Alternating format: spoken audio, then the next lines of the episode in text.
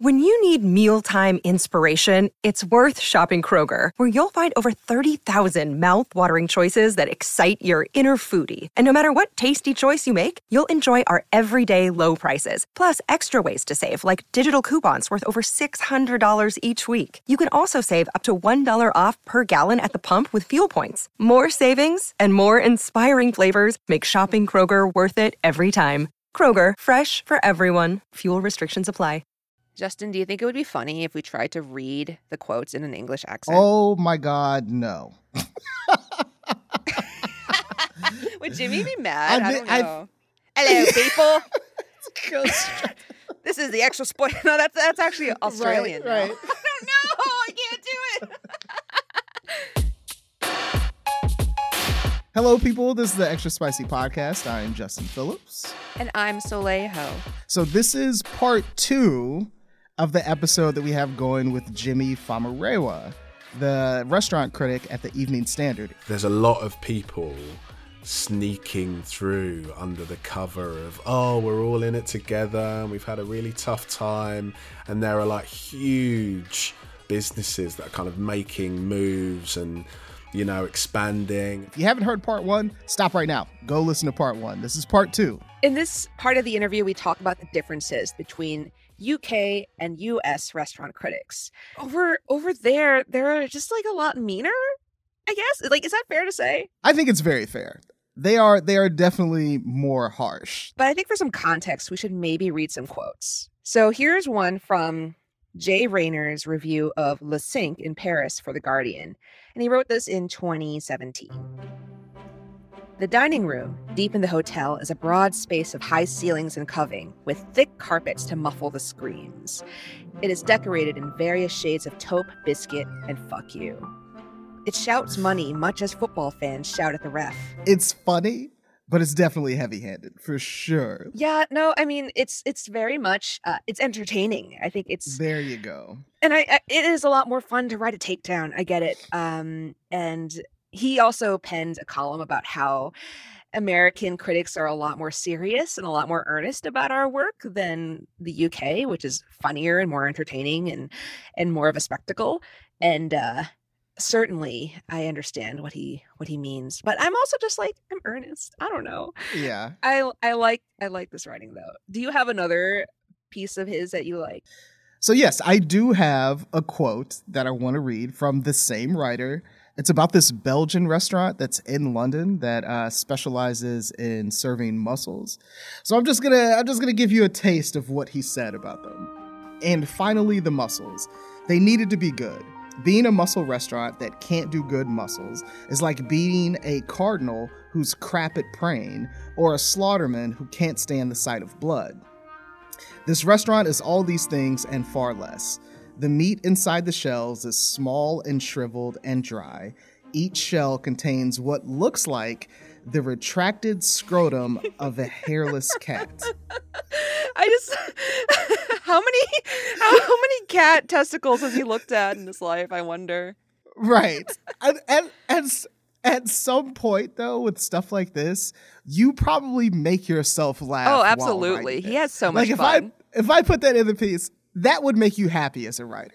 If you could get joy out of stuff like that, I could imagine the job being fantastic. Making yourself laugh like that, oh man. So now that you know the big differences between the UK and the US as far as restaurant writing, here's the rest of our interview with Jimmy.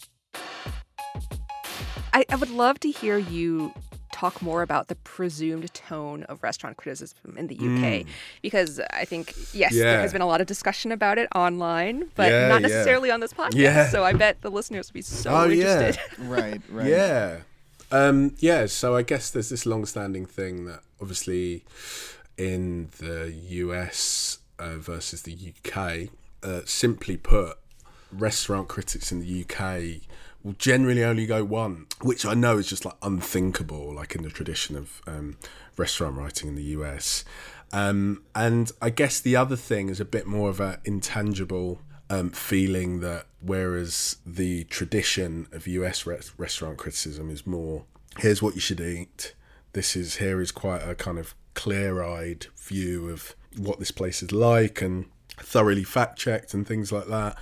Whereas the the um, I think it's been you know called like a sort of you know it's a bit more like a kind of scabrous kind of blood sport in the UK where people try to uh, try to get off the best sort of you know uh, the best sort of uh, what's the word? The best bars I think in the best kind of like one line damning one liners of places and stuff. And I think there has been this feeling that certainly in pre-pandemic times before there was this kind of critical ceasefire that like everyone's adopted that it was kind of about like who can be most outrageously um, unkind about a restaurant that they haven't liked. And it kind of was this um, this very funny but quite you know acerbic and quite sort of free form that you know you didn't spend that much time on the actual what you ordered and what you ate. It's much more about it's more sort of like a personality column with a sprinkling of food rather than a rigorous look at yeah what this restaurant is like. And i suppose the obvious retort to that and this is the position that i've always taken is that those two things are not mutually exclusive. And the hope and you know the best restaurant criticism on both sides of the atlantic all around the world like has all of those things has both of those things doesn't it? And that's kind of what makes it but yeah that is the generally held belief isn't it? And i guess when you get into the assumed uh, reader uh, and there are a lot of people that are very um, great on the specific tradition of this stuff and how it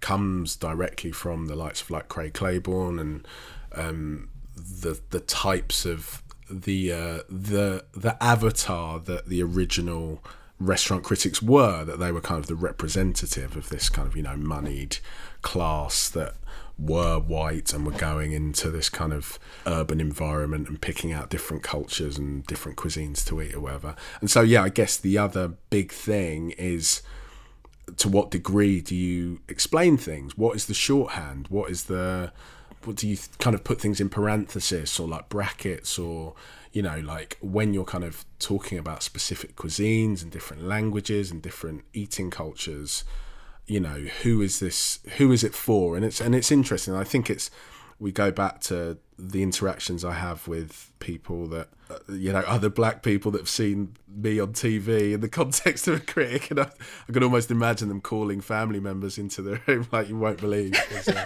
a black critic on tv because i would do the same. Um, they point out to me as well like you know i've had a, at least two conversations or two or three conversations where they're like you know whose taste like whose frame of reference we talking about? And i these are the these are these are you know well established things that um there have been some great really valuable conversations that have happened in the last two or three years. And i and i do think that whether through kind of fear of repri- fear of like twitter reprisals or people just like subtly getting the message, I feel like the situation is better in terms of people are a lot more mindful of this stuff. And like you know I you know I I'm by no means and and you must know this as well Soleil like obviously when you are uh, from a minority um then there's this feeling that like oh yeah like you kind of like but like you know you're going on a journey into other cultures as well and you're kind of trying to learn and hold yourself to account and trying to be better and you know think about oh okay how would I do that? And who who is this that I'm aiming for? At what point what's the sweet spot between making sure as many people as possible understand this and yeah kind of speaking to a presumed white uh, audience Right. Yeah. There's this assumption, I think, that because of the way you and I look, right, we come with a specific set of politics and a specific Yeah, set of yeah. ethics. Where we are Yeah, very yeah. different people. We're not necessarily like um like people of color whisperers, right? yeah yeah yeah I can't speak to everyone or for everyone. Um, yeah yeah, and I'm so curious about how you navigate just like your own Yeah. personal sort of rules for yourself as you go out. How do you yeah um you know because again i'm sure you and i have differences too and i think yeah people yeah yeah shouldn't yeah, presume that we have the same sorts of Yeah, you know, yeah, yeah, yeah. But having said that, and I guess this is this is kind of like not a recent revelation, but this is kind of like the arc of where I'm at with it now. I I completely get that and it's strange isn't it? Like you know this is another long-standing thing and I, I, i've written about it a little bit but you know being eh, only getting asked like i'm going to speak to my experience and being black and like suddenly only ever getting asked to interview other black people it's like the weirdest thing ever. But then it goes both ways because I think, oh my god, I would really like to interview that black person, and I can have, and I can, and I can have a conversation with them about these things that they've gone through in a in a way that a writer that didn't have that lived experience couldn't like do you know what i mean? And i kind of and i feel that sometimes um but yeah what i was going to say was um in terms of yeah in terms of sort of how i how i navigate it basically there's something to be said. It's not great to feel like oh you're only called upon to speak upon things that relate to you you know your heritage or your, your ancestry or people of your race or class or or sexual orientation or whatever it may be because I'm sure that you know and I know like you know like you know like gay writer friends that have had a similar thing happen to them and so it's not great but there is also something to be said for like unless you make those points or you know you make that connection or you know if i'm on masterchef or something and i say oh this reminds me of you know this thing that's related to nigerian cuisine or whatever no one else is going to say that. Like you know what i mean? Like there's kind of there's something to be said for for kind of leaning into those things uh, when they feel natural like so not stopping yourself but also having a great sort of breadth of foods that you're covering and things that you're writing about and things that you're talking about. Like we all just want the freedom to to kind of to talk about it all and cover it all in a way. But but with that within that i am very aware that if you don't talk about that stuff like no one else is gonna you know no one else is going to mention it because I, I i feel like we've all felt that haven't we like you watch mm-hmm. something on tv or you're reading something and you're like oh my god they're going to mention this aren't they or you're reading an interview with like a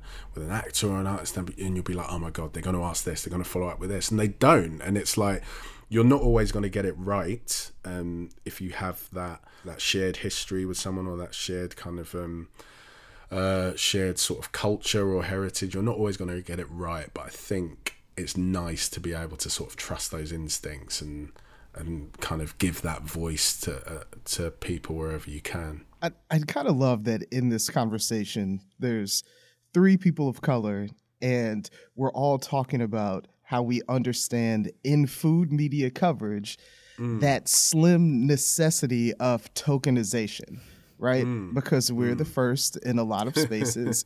you know, yeah. we know that we're going to be picked up on to yeah. write about a perspective that the editor assumes that we have, which is probably yeah. accurate. but you you kind of have to do that to open the door for people behind you. And you know, I, I'm sure you've gone through this a lot, but like. At what point does it go from that tokenization that we're aware of? At what point does mm. it go? Does it go from you know, I know this is ne- a necessity to mm. all right, I'm tired of this. Or does or does yeah, it ever does it ever shift? To, yeah, it's yeah. hard to I guess it's hard to measure. I guess um and I'm sure Justin you must have had to make a lot of these calls like in the past year like obviously, you know, post George mm-hmm. Floyd and last mm-hmm. summer and mm-hmm. it was all, you know, it was like every other request was kind of linked to it in some way and I mm-hmm. guess you and I, you know, I guess you just sort of have to make those judgment calls. And I think actually this is where you say, you joke, we're having this conversation, and I think that that sometimes uh, when you are a person of color and you're in these media spaces, you can't always get together and have these kind of conversations right. and sort of compare notes in this way. Like you sort of can feel sometimes a little kind of siloed off as this kind of representative. And obviously you can, you've got social media and you've got friends and family and, and, you know, friends that are the same race as you or whatever, but they're not going to get the specific nuances of kind of, oh, oh, they've asked me to do this. Oh, okay. Mm-hmm. Do you think you could write that? Oh, yeah. I don't know. I kind of already written that piece already. Like, and it, um, I mean, it's it's quite a good foot in the door. I'd like to write more for this publication, and oh,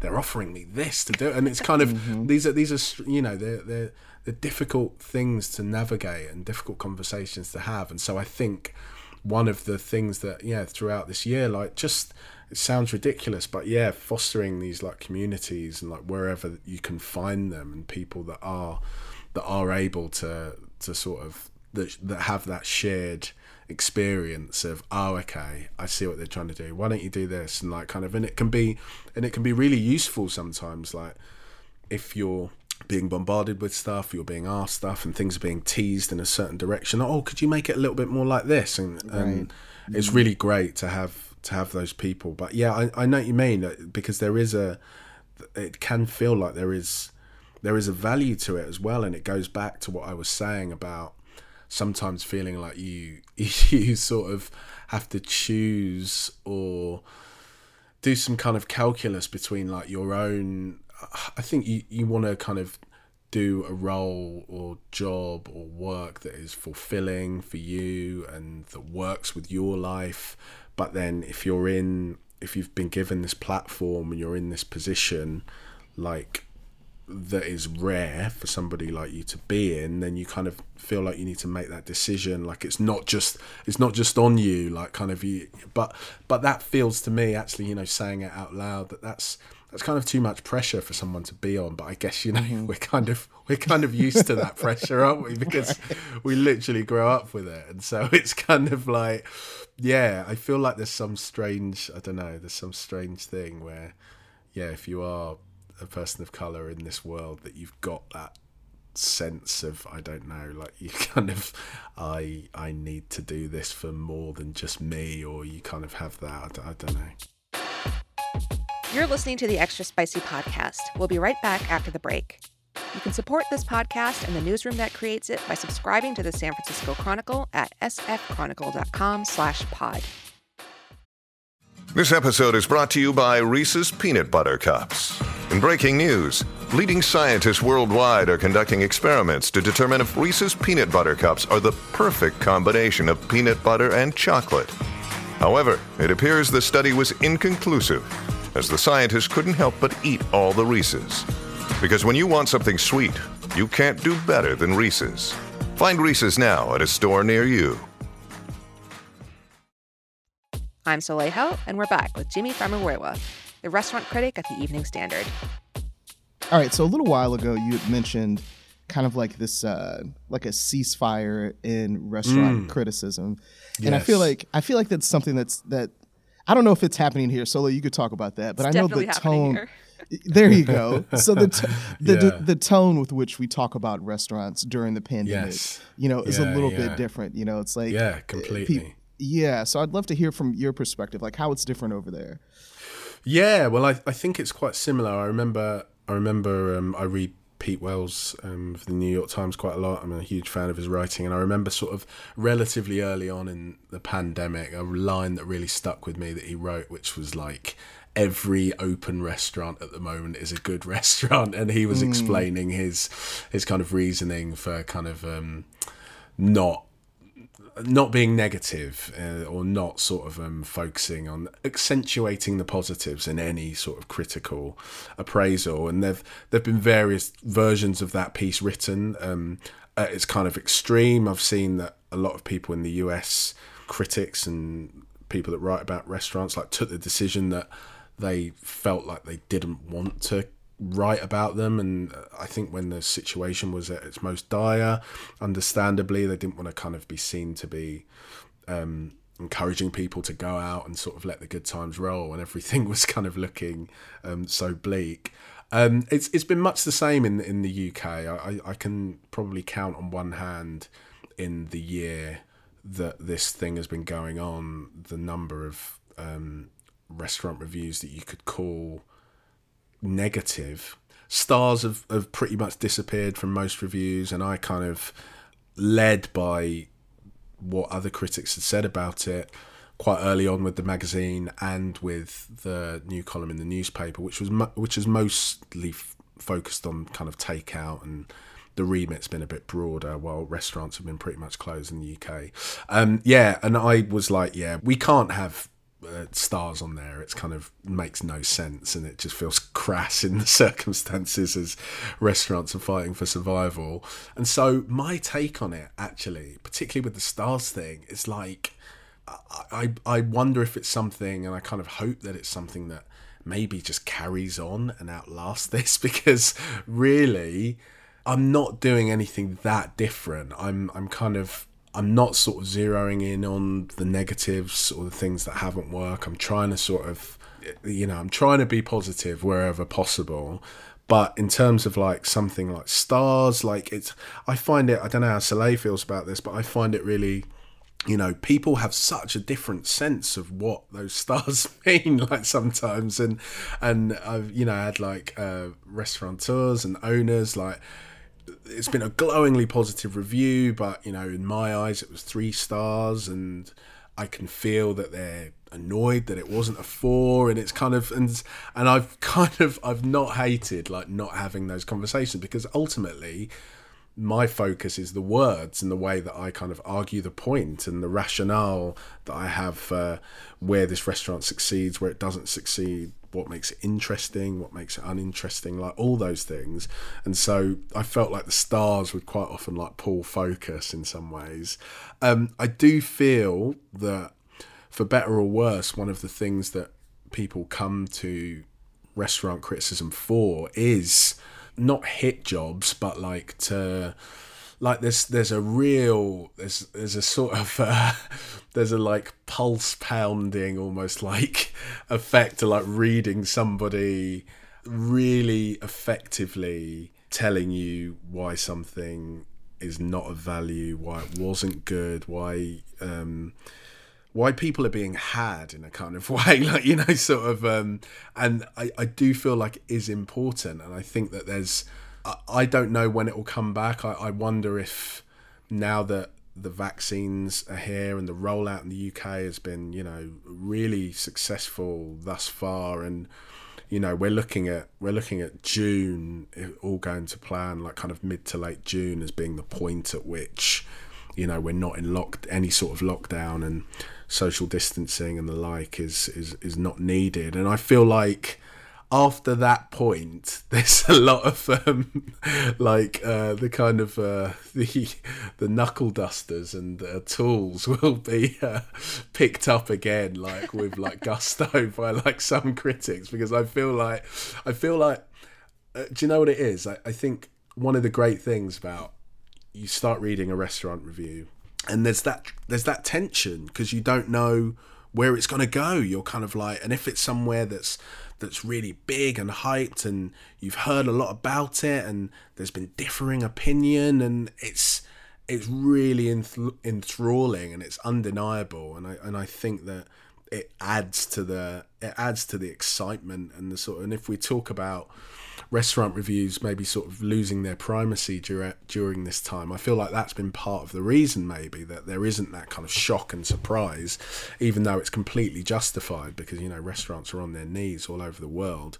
I feel like it will come back. I've not really, I've not really minded. I've, I've, you know, I've, I've felt like you sort of only really want to be tough with the places that can shoulder it in terms of whether that's kind of financially or in terms of like their reputation and how kind of um, what it is that they're that they're doing.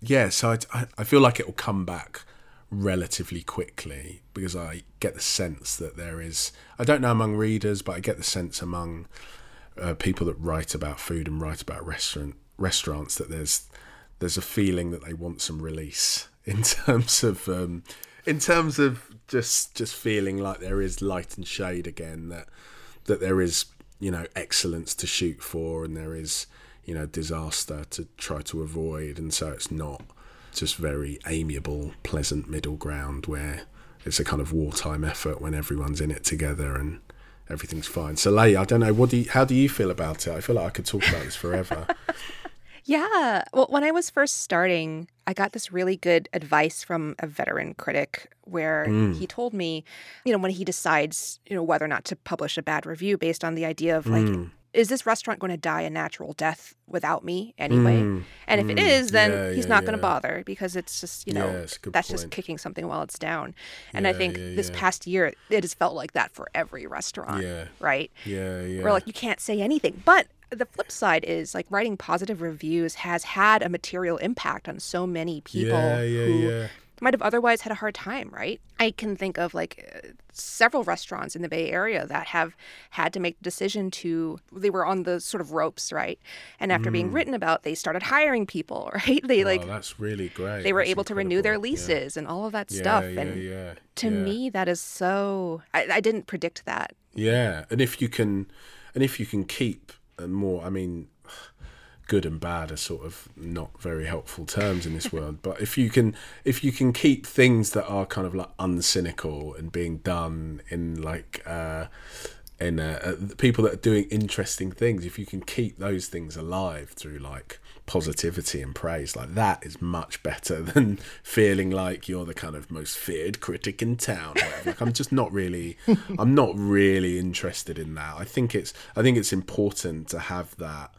Yeah, as you say, like when there are things that that people are, you know, saving up for and and getting babysitters and kind of, you know, the the toll it takes and the kind of specialness of like having a night out and we've all had that where we've we've gone somewhere and we've kind of tried to convince ourselves that it's good and we kind of and sometimes there is a kind of catharsis in like just somebody very carefully pointed out pointing out like why something doesn't work or why it's a kind of noble kind of near miss or something like i think that but you're right. These are these are these are livelihoods, and and I feel like that has been thrown into sharp relief and focus by this time. Um, yeah, I mean, yeah, you know, the amount of times it's something that a lot of critics say, but you know, there are a number, there are places that you go to that you don't write up because you you don't have a great time there, or you you know, it's not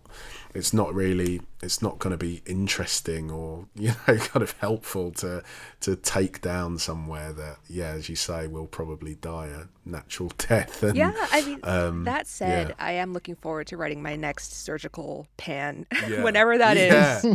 I yeah. am very no, excited I think I it. am too. Yeah, because I think the other thing that is happening, and I think this is a really important point as well, is that ah, there's a lot of people sneaking through under the cover of oh we're all in it together and we've had a really tough time.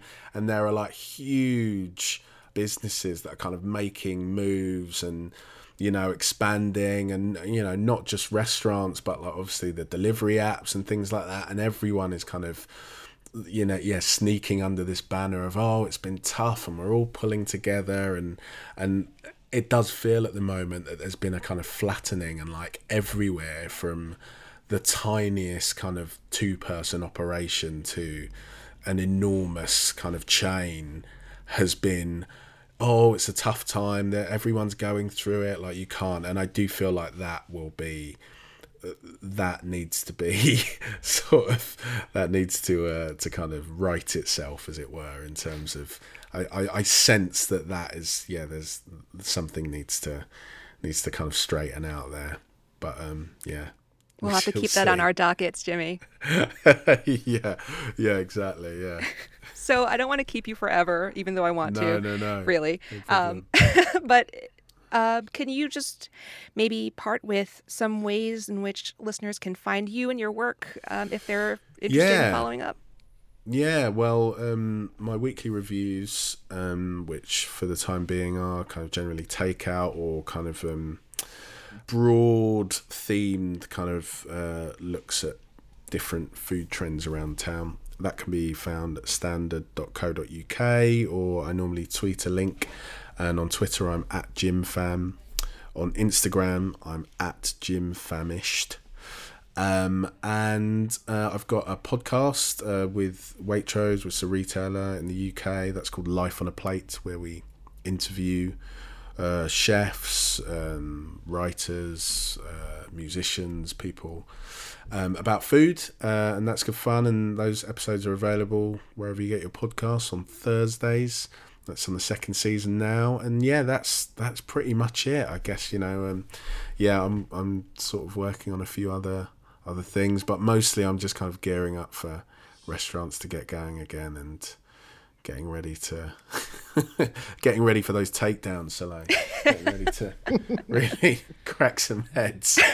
I do, I do, I do genuinely feel like there is a there is not necessarily from me, but I do feel like there is some kind of um, some uh, bubbling uh, kind of people are kind of like hold, have been holding on to to um they, they need to like release this um you know all the kind of little annoyances and grievances are going to like accumulate and like a really sort of big bloated uh restaurant uh is gonna is gonna come in for a hard time soon Wow. It'll be like that exploding whale.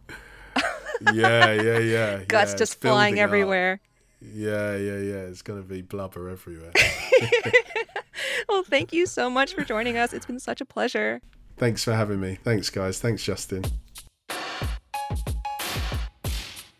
So I imagine, Soleil, at this point, you have spent more than a year on your best behavior because of the pandemic, how you write about restaurants, like it's more of the, you know, there's always like a supportive tone. You want these places to succeed, blah, blah, blah. But, you know, it, it's been a nicer environment, like Jimmy talked about. And I'm curious for you, are you just dying to be able to go run free and attack something? I'm like the chihuahua stuck in the car of like the Target parking lot and like all the all these people are walking by and I just want to rip into them. There's a little kid tapping on the window, making faces at you. I mean, like the truth is, yes, I've let so many things slide over the past year and change because you know we weren't ready, right? And like, of course, there's a worker shortage, really like a job uh, surplus, and there's just different standards right now for what it means to eat out and even order takeout and all of that stuff. But at the same time, I want restaurants to be better. They can be better, and let's talk about it and in constructive ways. And I cannot wait to actually do that. I have a list. I have a long list of places I want to talk about. Ooh, wee. Basically, if you haven't seen me write about a restaurant in the past year and a half that you think like is strange that that I wouldn't write about it, it's because I didn't like it. So like if you didn't see me mention a restaurant, uh, that's because I'm being nice. Uh I can only imagine how many fist size holes there are in the walls of your apartment over the last year.